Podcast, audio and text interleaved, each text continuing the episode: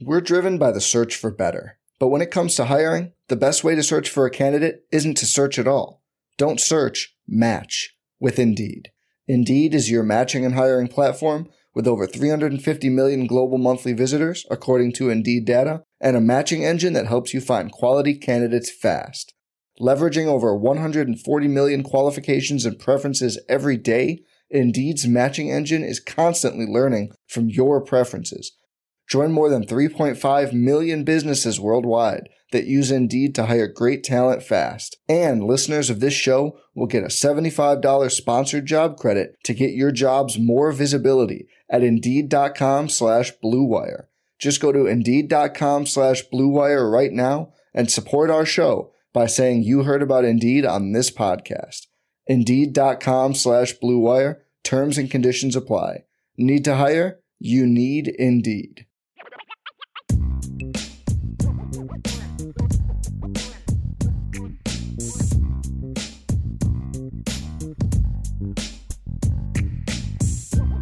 We're back. End of another week. Heading into another game day. Notre Dame and Duke. It's IB Countdown to Kickoff. I'm Sean Stiers with Vince Dario and Jesse Stiers. Guys, let's see if we can tick off another fan base this week. What do you say? Oh, is that the is that the goal? Because that's Vince's job. Pretty well, I mean, we that. don't even make it a goal, but we've managed to do it just about every, you know, at least the last few weeks anyway. That is true. NC State uh, yeah. and Ohio State are obviously yeah. top the list. I don't I don't think we we uh, ticked off any Tennessee State fans, at least True. not to my knowledge. True. You know, we actually had a Tennessee State viewer or two. I remember oh. the week of the Tennessee yeah, State game. Okay, yeah, you're right. I think they pretty much accepted their fate. You know, they accepted the big old paycheck. These other, at least at least we don't have to talk about any perceived home field advantage when you've got a stadium that seats 40,000 like Duke yeah. does this week. It's not going to be part of the conversation. So tell that to Clemson, Sean Stiers. True.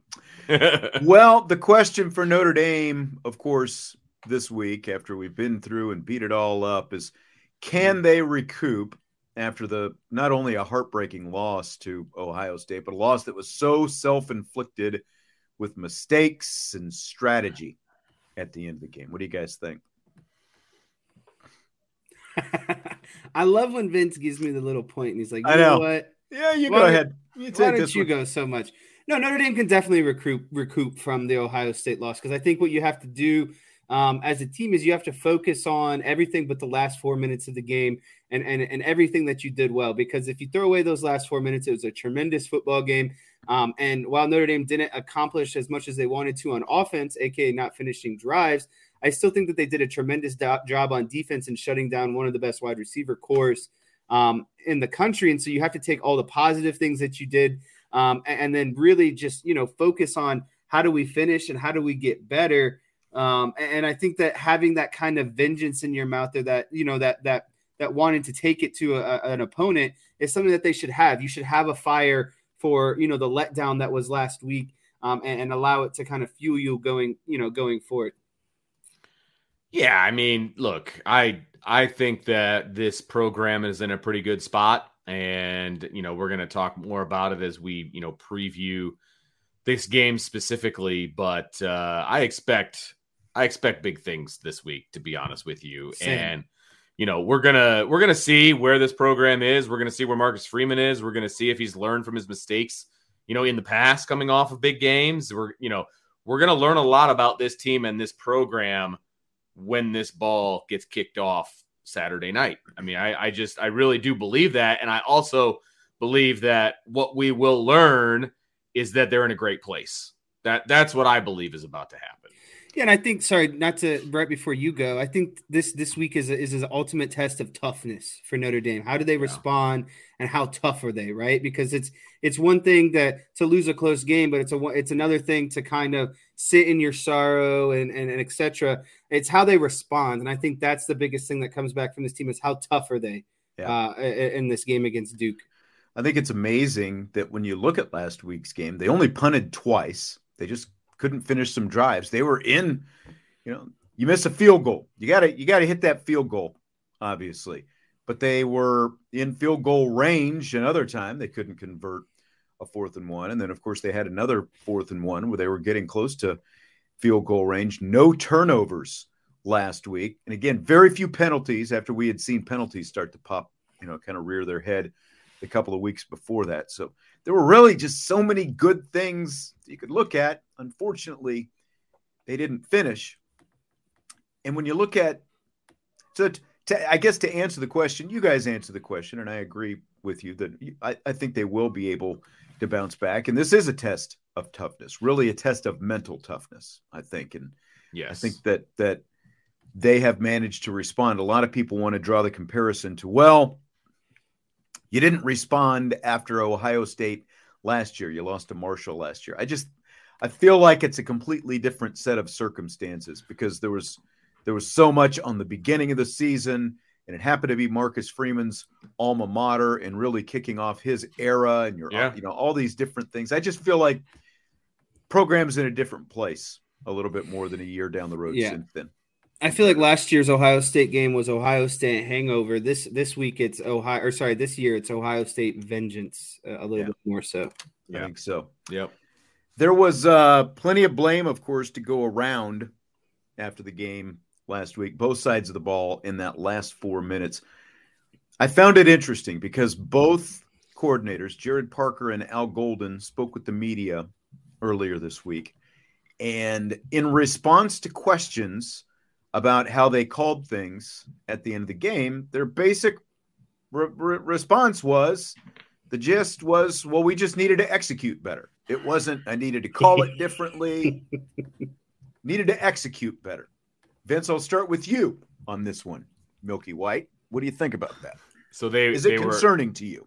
They were in favor of execution. Is that is that where you? We're gonna steal Brian Kelly's joke. I mean, look, I guess where I fall on this whole thing is if, and the reason I brought that up was because if Brian Kelly said those things, I would be hammering him. And so I have to hammer these guys because that's that's a great way to look at it. Like, how, what what would we say? Like in any yeah. response, what would we say if BK said that? Right? I would hammer him about that that response. I would. Now, I would agree with Gerad Parker, except for the call of, uh, with the delayed run. That you know what I mean? Like they do have to execute better, except for that play right there, because that's a call. That's not an execution situation, uh-huh. right? So I would I would have issue with that. But for Al Golden, it's even worse because I felt like it wasn't an execute. Yes, DJ Brown dropped the interception. Yes, there were a couple misses here and there. It's not an execution situation. It was a strategy and a play call situation. Yeah. So maybe if he said, I need to execute the play calls better, then I would be more on in favor of what he has to say. But he can't lay it all out on the players in this case. You just can't. You can't. So I would hammer Brian Kelly. So I got to hammer these guys. No, it's not just an execution problem. It's more than that. It's bigger. We're driven by the search for better. But when it comes to hiring, the best way to search for a candidate isn't to search at all. Don't search, match with Indeed. Indeed is your matching and hiring platform with over 350 million global monthly visitors, according to Indeed data, and a matching engine that helps you find quality candidates fast. Leveraging over 140 million qualifications and preferences every day, Indeed's matching engine is constantly learning from your preferences. Join more than 3.5 million businesses worldwide that use Indeed to hire great talent fast. And listeners of this show will get a $75 sponsored job credit to get your jobs more visibility at Indeed.com slash BlueWire. Just go to Indeed.com slash BlueWire right now and support our show by saying you heard about Indeed on this podcast. Indeed.com slash BlueWire. Terms and conditions apply. Need to hire? You need Indeed. Tax day is coming. Oh, no. But if you sign up for Robinhood Gold's IRA with a 3% match, you can get up to $195 for the 2023 tax year. Oh, yeah. Sign up at Robinhood.com slash boost by tax day to get the biggest contribution match on the market. Subscription fees apply. Investing involves risk. 3% match requires gold for one year from first match. Must keep IRA for five years. Robinhood Financial LLC member SIPC. I'm going to take BK out of this equation. I'm just going to hammer both of these guys because they deserve to be hammered. Um, it's Fair not enough. an execution thing. It's it's you need to put your team in the best scenario play call wise in order for them to execute, and that's not what happened on that last drive for Notre Dame after they got those two first downs. They th- those play calls did just not match the situation that was at hand, in my opinion, and so it's one thing yeah the players did not execute the play to uh you know to the best of their ability sure but those plays shouldn't have even been run in the first place. And so that's where i drop the blame in this situation because you're not putting your team in the best situation to succeed in that moment by calling those play calls. And right. that's simply what it comes down to execution or not. It's not at that point in the game it's not on your players it's on what are you calling to get this game over with or to seal this game up and then I'd go so even further to say with Al Golden on defense is Al Golden. eh, There's two things. Al Golden didn't didn't know when he wanted to blitz and when he wanted to play it more safe, and that caught up to him. And then the other thing to me is, in terms of execution, you got to have a wall at the five yard line. Those heels, those players, their their heels do not need to be on the heel of the end zone because by Right. that point it's too late. You need to Because be you can get a first down, line eh, eh, which we saw. exactly and so that to me is just again not putting your players in the in the best position because they executed what golden asked them to do it's just ohio state executed better and found the Yep. plays to go on and win the game and so i don't think it's execution on both sides of the ball i think it's both coordinators didn't call things to put their players in the best situation And the two offensive plays that you talked about, the the two back with with the slow developing that Tuimoloau ended up blowing up, and then of course the screen pass. Both of those plays in succession run to the same side into the boundary, so you've got less space to work with over there, and you've got Ohio State's best defensive player, who granted hadn't had a great game to that point, but he's still their best defensive player. And on back-to-back plays with the game on the line, he stepped up and made the play. You would you would think that, you know, if you were going to call something, at the very least there would have been a check that's like, okay, if 44 is there, we want to go the the opposite side of 44 in this instance, right? But like that wasn't in place either. So I just I, I think it goes much beyond execution. It was the way things were called, and you know, it, and it was it was even worse. I thought without Golden that he just kept going back to well, you know, he did say you know we've got to coach it better. What it's not like you're going to coach it in the middle of the game. You just there needed to be a better there needed to be better calls in those situations because they did so well defensively 95% of the time. It was Sure. just handful of crucial plays that did them in. And I mean, offensively, obviously they didn't score a lot, but you do have to give some credit to the Ohio State defense as well. And again, Notre Dame moved the ball. They just didn't finish drives when they needed to as well, not just that final drive. But let me ask you this besides preventing Ohio State, like throw out the final touchdown, obviously. If you could change that, everyone would change that. If you could change one thing that happened during the game, what would it be? I would change the fact that that Sam Hartman first down got uh, overturned. I know it was early in the game, uh, but I think that's a crucial, crucial series for Notre Dame, and I think it sets the tone early. I'm not guaranteeing that they're getting points, but there, there there's a, a better chance of them getting points early, and I think it kind of yeah. I think it changes a little bit of the trajectory in some way throughout the rest of the game. I think it not only does it- I think it, it, it, even if they don't give points, I think it gives them a bit more of a confidence, right? Like they're uh, early on in the game as a unit because they pick up a big first down, and then we just kept seeing I struggle after struggle on those short down situations throughout the game. I just feel like if you get that first one over with and accomplished, you have more confidence about what you can do going forward. So that's the play that I think I would I would take back and change is that that phantom review that all of a sudden they had all enough evidence to to overturn it. No reason it should have been overturned. There was not enough evidence to overturn. That's actually a really good call, Jess, and and probably not one that most people would pick because it's so early in the game. But I agree with you. That puts the ball at the 17 yard line with a fresh set of downs. Like they're they're gonna score there. Like I say what you want to about Spencer Schrader. Uh, let's say that let's say that they, the next three plays they don't get a first down, and you're on the 15 yard line. That's, That's a an 30 extra yard point. field goal. Like You talking about yeah, 34 I yard mean, field goal? Yeah. Yeah. I mean that's a chip shot. Like 90% it sets up his school kids can confidence too for the rest of the Exactly. game potentially. 100% agree. And so, yeah, that's a really, really good one and probably trumps anything that I would come up with. But off the top, well, Well, off the top of my and look, head, look, let's be honest though. If the if if Schrader either hits that first field goal or they convert that first down like you're talking about, and all they needed is a field goal, it's it's a diff. It, they win the game. If they get points at any other point during the game, they win the game. That's Yep. what it comes down to.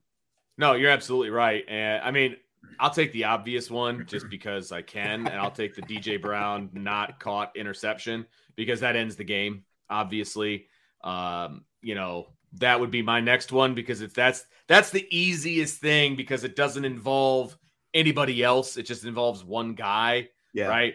I, I I would love to say the screen pass. Like I would love to say that one because I hate to say it, but it all boils down to that one play.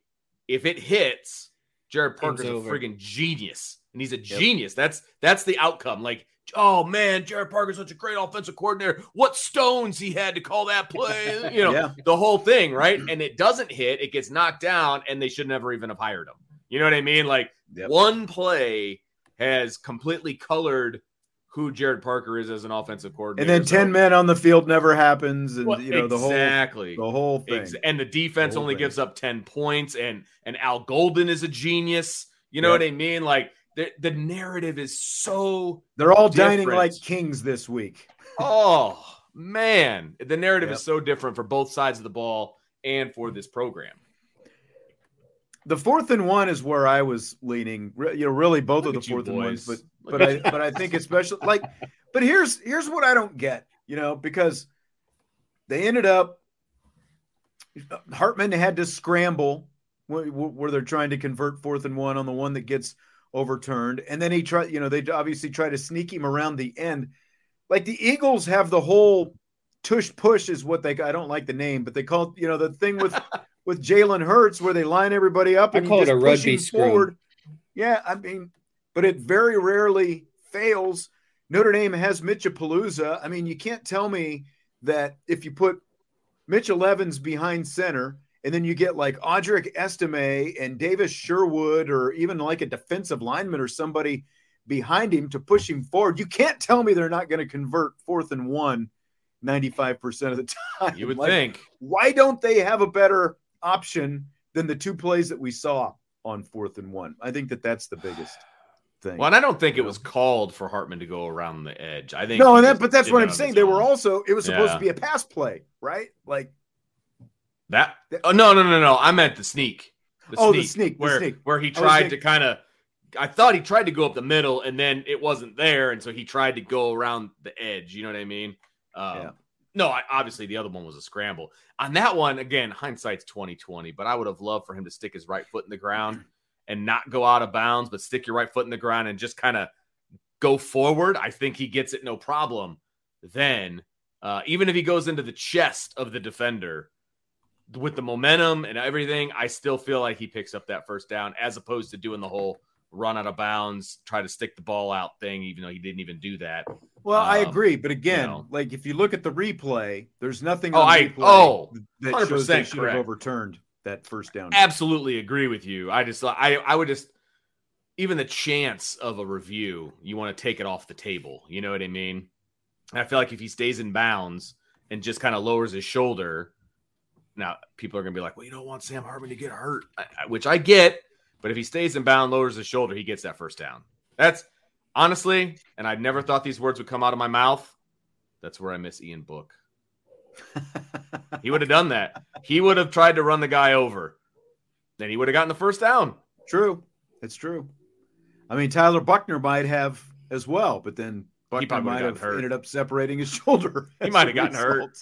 That's right. Ian Book Man. wouldn't have gotten hurt, man. He was an Iron Man. Like he played a lot of football. You know what I mean? But he lowers his shoulder in that in that particular regard. At that point, I take him out and put Sam Hartman back in. But that's one play I would like to have him in. See, this is where I think Notre Dame not misses, but like you know, Buckner, Buchner, I think squandered an opportunity. I think there would have been packages for him in, in instances like this. That's a Possibly solid so. call, Jesse. Yeah. Yep. Who's the average player we'd be talking about right now if they if they had pulled it off? Well, I'll just say because I said DJ Brown was going to catch Brown. interception. I'll go with DJ Brown. He's the savior. He's the savior of the game. Yeah. You know, he's, the, he's sure. the one that got the defense to make that final stop that they never have I, done. I think Javontae Jean-Baptiste, he had a great game playing against sure. his old team. I think he's Still a nominee. Mine. I'm sorry. no, defensively, you guys always steal mine, so I wanted to sneak something in first.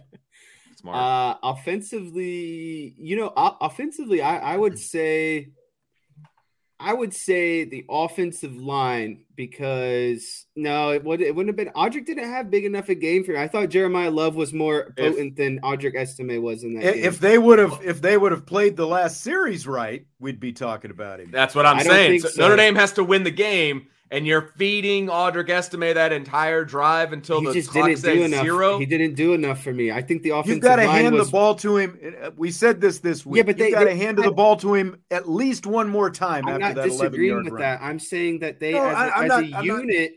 Ran for uh, over 200 yards at that point, and I would say when with a multitude of running backs, no one stood out. I would give the I would give more praise to the offensive line because no no one running back stood out to me, and Jeremiyah Love was the reason why they had success in the second half running the ball. And so like that's where I'm at. Uh, no one stood out to me offensively, and I think Sam. No, Hartman, I was going to say Mitchell Evans because uh, like yeah, with all the catches, and he was a leading yeah. receiver. He had four catches for 150 yards in that game, and of course the acrobatic. Yeah, the the catch. nice catches. That's a good point.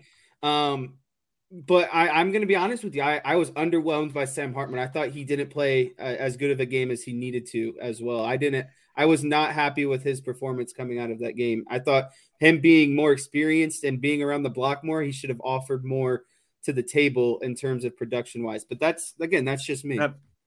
Evans actually had seven for 75. I don't know why I had four for 115 on the mind, but seven for 175 or seven for 75 is still pretty good day that he had out there, especially considering he missed the previous. And the week. offensive line gave up no sacks, so what, that also plays into it. You know, we talked about the question Hartman got after the game this week, and I don't think in any way, shape, or form the loss is on him. No, but he also didn't have his he didn't game. do enough to separate himself and, and, give them like that. He just played average, and in, in that game, compared to who he was going against uh, as the other quarterback, McCord, yes. he's got to be head and shoulders better. Not even head, he just needs to be better. And I felt like they were equal quarterbacks in that game. And that's the part where I felt like Sam Hartman underperformed because of it being wow. McCord's fourth game and Sam Hartman's like 70th game, 700th game. Is that the experience didn't really show a factor enough, in my opinion.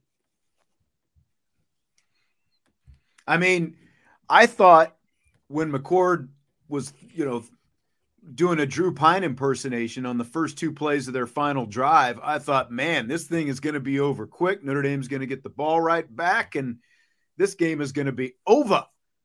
But to McCord's credit, play, McCord made plays play. when it counted. Like, yeah, right.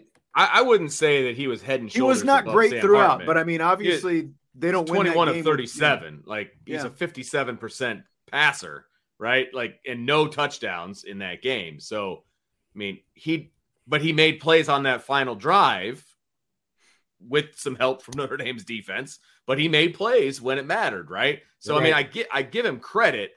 I'm not going to say he played better than Sam Hartman no. because Sam Hartman did engineer that 75 or 96 yard touchdown drive to put him up as well. I just didn't feel like the gap was big enough. I thought Sam Hartman That's fair. to do more for me. That's fair, but the way they were playing it, they were kind of taking Sam Hartman out of the game which is That's why they were so successful running the ball. So I asked both of you guys this at different on different shows this oh, week. Oh, you rascal. And so I'm going to bring it up with all three of us here. If Marcus Freeman, you know, a lot of people obviously down on Marcus Freeman, and things went from, hey, we love Marcus Freeman to people, there were a lot of people who turned on Marcus Freeman. It's crazy. Pretty quickly. If his learning curve as a still relatively inexperienced young head coach goes from losing to Marshall and Stanford last year to a three point loss due to some shaky decisions to a fourth ranked Ohio State team in year two, can you live with that? In other words, nine and three last year, two really bad losses to, you know, again, those two teams to maybe 11 and 1, 10 and 2 this year, if that's what it ends up with the losses to Ohio State, maybe USC or Clemson. Can you live with that kind of growth curve for Marcus Freeman? Vince, I hated this question earlier in the week, and I hate it even more now because I feel like there's not a right answer, and I lean towards both sides. To be honest with you, I feel like I'm this side, and I feel like I'm, that's what I'm. I'm on. I am on the fence for this question, but I'm not saying, and I'm not saying that the way they lost to Ohio State is acceptable. I'm just saying if you're going big, you're going more big picture. Big picture, you had two brutal losses last year to teams you shouldn't have lost to. To you're battling in there with the good teams, and unfortunately, you know, maybe some inexperience cost them along. See, what makes this hard to me is at the end of the day, you got to win. Like I don't, I don't take any moral victories on if it's a loss, if it's an embarrassing loss to Stanford, or if it's a, a blunder, a coaching blunder in the last four minutes and a loss to Ohio State. It's almost like the opponent doesn't really matter to me. And I know that's like it's obviously you'd rather lose to Ohio State in a three point game than lose to Marshall at home. Like those are two completely different losses. And yes, Marcus Freeman has shown a ton of growth from that Marshall loss to this Ohio State loss but he still hasn't finished it. That's the issue for me and Marcus Freeman is that he he he doesn't know how to finish games still quite yet. And so like that's still the common denominator who no matter who the opponent is is you're not finishing games against Marshall, you're not finishing games against Ohio State. And so like that's why the obvious answer is like yeah, he's grown and he's gotten better, but at the end of the day it comes down to wins and losses no matter who it is. And so I I don't know. I, I still lean towards I, I haven't quite seen enough yet because he's beaten the teams that he's supposed to beat and there haven't been relatively good teams. And so once we gear up to more of these, you know, the stretch that we're on, I think that'll give me more so of an answer about Marcus Freeman. But right now, I'm I'm I'm leaning towards no. Like I I, I still haven't seen enough out of Marcus Freeman. Well, hold on a second. Hold hold hold on a second. he didn't the, the the point of the question is he didn't beat the teams he was supposed to beat last year. And now he is. Right. Right? Right. Jesse. That's exactly right? the point of the question. So now right. you're at least beating the teams that you're supposed to beat, which you didn't Correct. do last year, which his predecessor did, which is why they were able to rack up right. all those wins over that five year period. But now and, you're and, losing you're losing a close right. game to a really good team. And his predecessor made a living, a 12 year living at Notre Dame losing to top 10 teams. And there was and mopping big, up the rest of them. And, and there was a big chunk of the fan base that was cool with that. So are we comparing Marcus Freeman as a second year head coach? Are we comparing him against Brian Kelly? What are we comparing him to? You know I think I mean? it's him, him versus him. Okay. Um, so you tremendous growth from year one to year two. But I also think that I'm giving Jesse a hard time here. But I also think this question, I think you need to put it in a sack until the end of the season and we see and make sure that other... ex- that, that that actually exactly. plays out because if if he takes this team and they end up the rest of the way undefeated and they go 11 and 1 i think we can all say yeah okay we'll take 100% it. well but then but then there's but then the conversation changes because now did you just make the college football playoff? Did you just miss out on the college right? That's what I'm saying. When the season is over, missed out. Like if you end up team five or six in a four-team playoff at the end of the season, sure. and the one loss ends up being this, then I think people are going to be ticked off all over again. No, well, he still has a shot at winning a New Year's Six bowl, which they haven't done in 30 years. True. So True. there's still things on the table to accomplish that have yet to be accomplished as a head coach at Notre Dame. So there's still stuff on the table. You know what I mean? Now, yeah. I still think an 11 and 1 team, obviously barring whatever happens, they got a good shot. They're, they're they're they're within screaming distance of making it into the playoff. And then of course we have the conversation of can you be competitive in a playoff game? Can you win mm-hmm. that playoff game? You know that whole thing. But I think this question specifically, yes, I can live with it for now. Am I disappointed? Yes, but can I live with it? Yes, I can live with it because I think there's so much football left on the table for him to prove himself. See, me too, because you look at most head coaches, like look at Mike Elko and where he went. He he got the Duke job. And there's not a whole lot of scrutiny on Mike Elko at Duke. Like he had just a little bit worse than the same record that Marcus Freeman had last year. Everyone was excited about that at right. Duke. You look at a guy like Nick right. Saban, started at Toledo. Nobody cared about what he did at Toledo. He got to make his mistakes at Toledo and to some extent at Michigan State before he moved on to LSU and and Alabama. Brian Kelly, like we've talked about, Grand Valley State, Central Michigan, Cincinnati before he got here. So the spotlight is a lot brighter on Marcus Freeman and every little mistake that he makes. And I think that you do still have to accept the fact that there are going to be some bumps early on because You've been a head coach before, Vince. I've been a head coach. Jesse has mm-hmm. obviously played a lot of sports. The bottom line with coaching is like when you're an assistant coach, you're there, but you don't actually have to make the decisions. Maybe sometimes you even second guess your head coach, but oh, you don't have to be the one. Time. You don't have to be the one who's actually wearing the hat and making the decisions in those 35 second intervals, you know? And it's a lot different when you're the one whose responsibility, you know, whose responsibility it is for all those decisions. And again, when the spotlight is greater and everything else. So I think we've got to accept that there are going to be some growing pains along the way because you don't get to make those decisions until you're the guy making those decisions. Essentially, every yeah everything that he encounters that that those other guys like Saban and Kelly and whoever, you know, Jim Tressel, his mentor when he was at Youngstown State, you know, like they got to make them in places where it wasn't nearly as big a deal when you make those mistakes the first time. And they still make mistakes later on, but I I was a career assistant coach for a long time, decade and a half. And I was the years. king the king of second guessing my head coach. All right. so yeah, man, you absolutely especially always... a particular one. Well, we've talked about that before, by the way. Uh-huh. Uh, somebody was watching the show, by the way, the other night and talked to me today uh, about that particular game and that uh, the Adams game against Penn and how they were all scared crapless and blah blah blah blah blah. So I thought that was fun. Adams, um, you're talking Adams, about the Adams Penn when they almost beat them and all that stuff, oh, and you right, the right. nasty weather, etc. But um, yeah.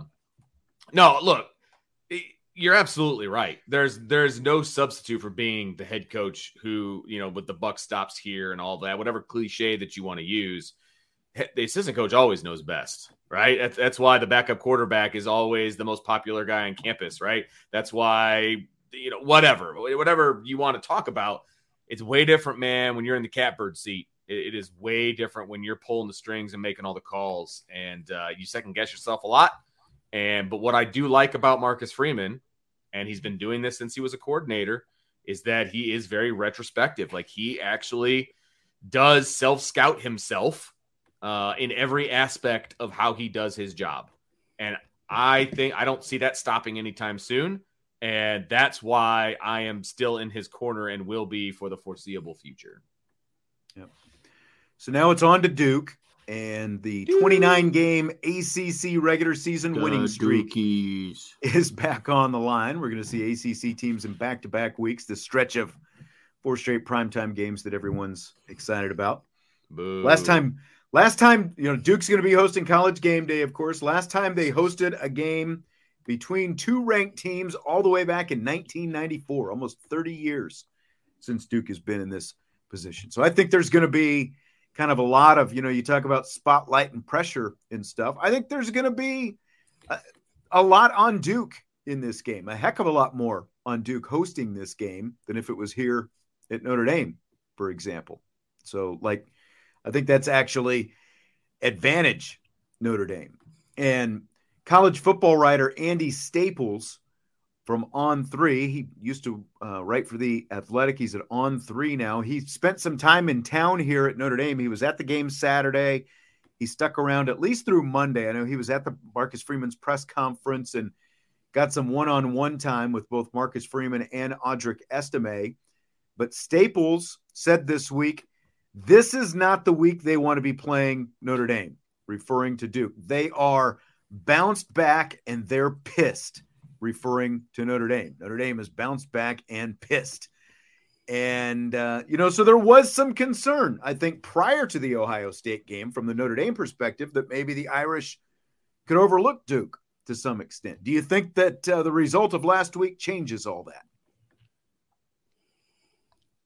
I think that it's not a trap game anymore. Uh, to be honest with you, uh, you know, you and I sparred back and forth about what a trap game is and all of those different things, and that, and that was right. fun. But you know, this would be considered one of those because they do have an opportunity to lose this game. It's on the road. This is a ranked team. You know, all of those different things. There's hype around it. Blah blah blah. It's it's a trap game, right?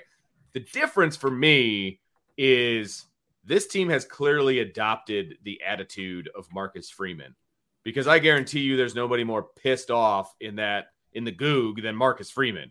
And therefore now his team is pissed off and is going to take Duke to the friggin' woodshed, man. Like that's what's about to happen. I completely agree with this comment. And if he's been kind of like in the Gug and around the guys, I'm sure he's got a better sense of, of what it's like uh, in there and, and around them. That's what I anticipated, to be perfectly honest with you.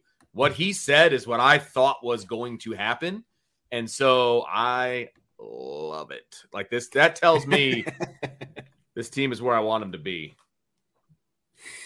Yeah, so Vince hit on a lot of good points there. Um, I, I, do think that the the loss to Ohio State changes a lot of things for this week because, um, you know, this the before the season even started, the whole talk was this is a trap game, this is a trap game, this is a trap game. That um, I don't know if you guys saw it. Duke football, I think uh, a couple days ago, it might have been Thursday or maybe Friday morning. I saw it.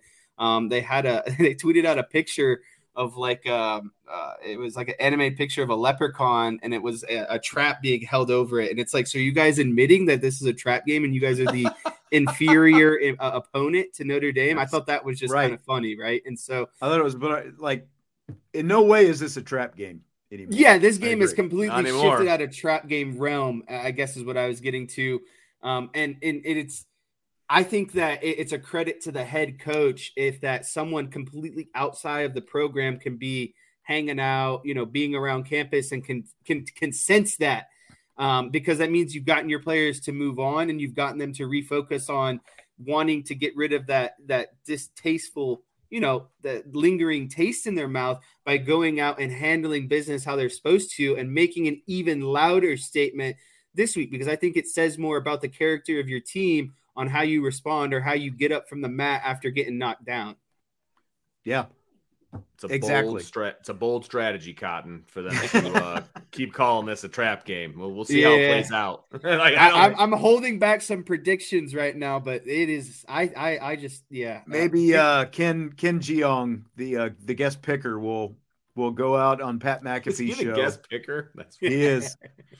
Okay. Maybe he'll be on the Pat McAfee show on Friday and he'll say he'll something to incense Freeman. Marcus Freeman. Yeah, I don't know. I can't wait for your rapid fire question concerning that particular topic, by the way.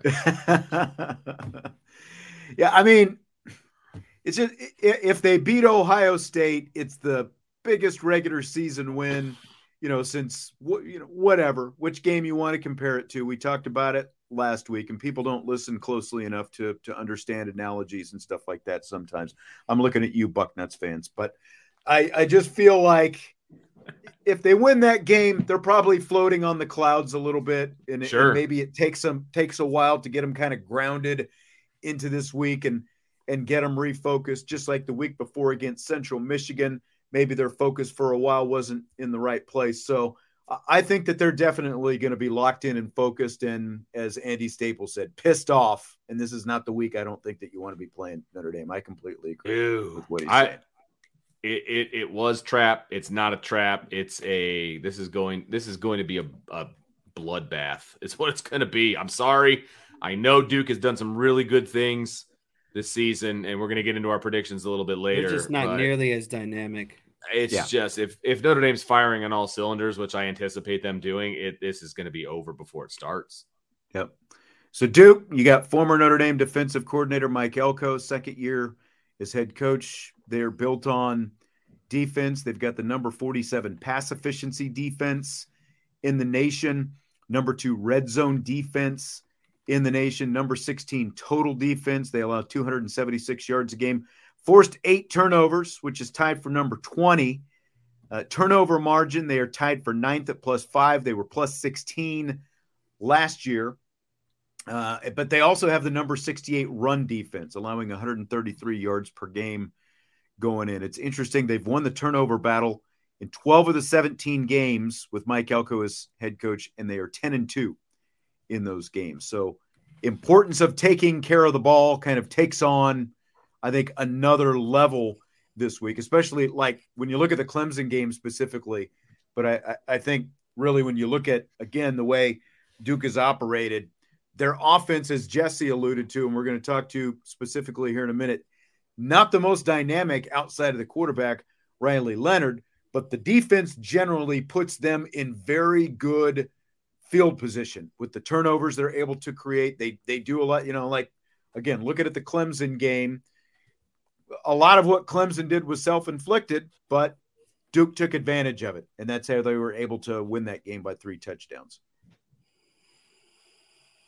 Yeah, so in terms of Duke's defense, I think the number one thing to focus on is is how assignment sound they are and how um, they, they do things to get an advantage before the ball is even snapped. I think they are very good at looking at your alignments, looking at splits, and kind of getting, you know, maybe a, a I would say a maybe like a little cheat here and there of you know, it, it, like I remember, and I, I, I, just this, I thought my college coach was crazy at the time, but like he'd be like, mm-hmm. I want you guys to focus on the split of this wide receiver and this formation because if they do this, then it's the, the likelihood of them running this play is X amount of percent, and that's the kind of stuff that I think Duke gets into and that they're very good at. Is is like I said, knowing your alignments, knowing it, what it, you know, what personnel you're in, and what you're trying to accomplish, and so they're kind of not a step ahead of you but they kind of are in some instance. And that makes up for maybe their lack of athleticism or speed more so on the backhand. Because if you know where you're going, where you need to be, it's almost better than being the fastest guy on the field. Because if you can't read and you can't, you know, look at things pre snap,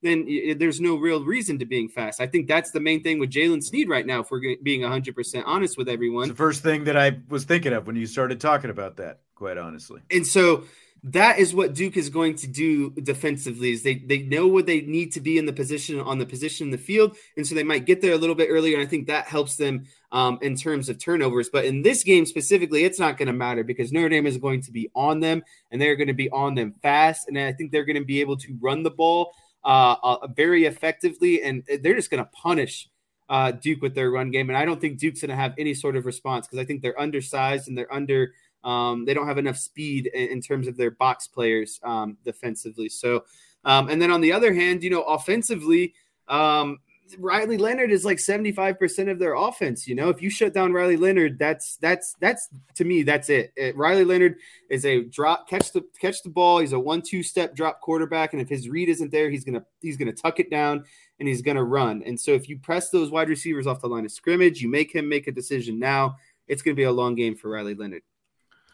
Wow, you're all over there. Uh, I, I, like, I, thought we were talking defense. Now we're talking offense. I don't know what's happening. There's a lot going it's on. It's the here. opponent preview. We were talking about you know, the entire opponent. Take a take a breath every now and then. I mean, Man, seriously. No kidding. Let some of us talk here. No, just kidding. Um, no, you make a lot of good points there, obviously, and it's funny to me that you know, yes, the defense is very, very good, right? They're they're, they're a good defense. They gave Clemson everything they could handle they're the number 47 pass efficiency defense. Okay, that's cool.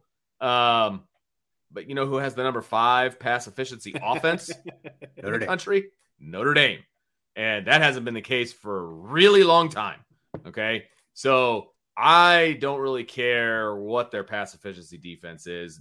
Notre Dame's going to do really whatever they want. And I'll piggyback off of what Jesse said. They're going to have a tough time stopping Notre Dame's run game because well, again, they're you know they're bottom half. Well, Yeah, they're bottom half. Clemson's bottom the best half. team they've played. Now, now, granted, you know Notre Notre Dame has at least played moderately. You know, obviously Ohio State is better than any team. Correct. Duke has played, Correct. and NC State is at least in the conversation with just as good as Clemson right now. Just the way the two teams have played. So. Correct. So Notre Dame, Notre Dame has played better competition overall. Like you know, like when you look at those stat comparisons and those kind of things. Absolutely. And look, Duke is bottom half in run defense. They're 47 in pass efficiency. Therefore, Notre Dame's offense is going to do whatever they want to Duke's defense. Agree on that one. And Clemson has the number 54 pass efficiency offense. Okay. So that's the best offense passing wise that uh that Duke has faced so far. It's a big difference. That's a 50 slot difference between Yeah. Clemson and Notre Dame. Like this is a whole other planet of offense that they're going to have to face. And they look, they made Clemson look pedestrian. There's no doubt about it. But it's because they are. So I, you know, yeah, I, I I have a lot of respect for for Mike Elko. I have a lot of respect for his defense. But this is apples to oranges, man. Notre Dame's going to do so. just fine.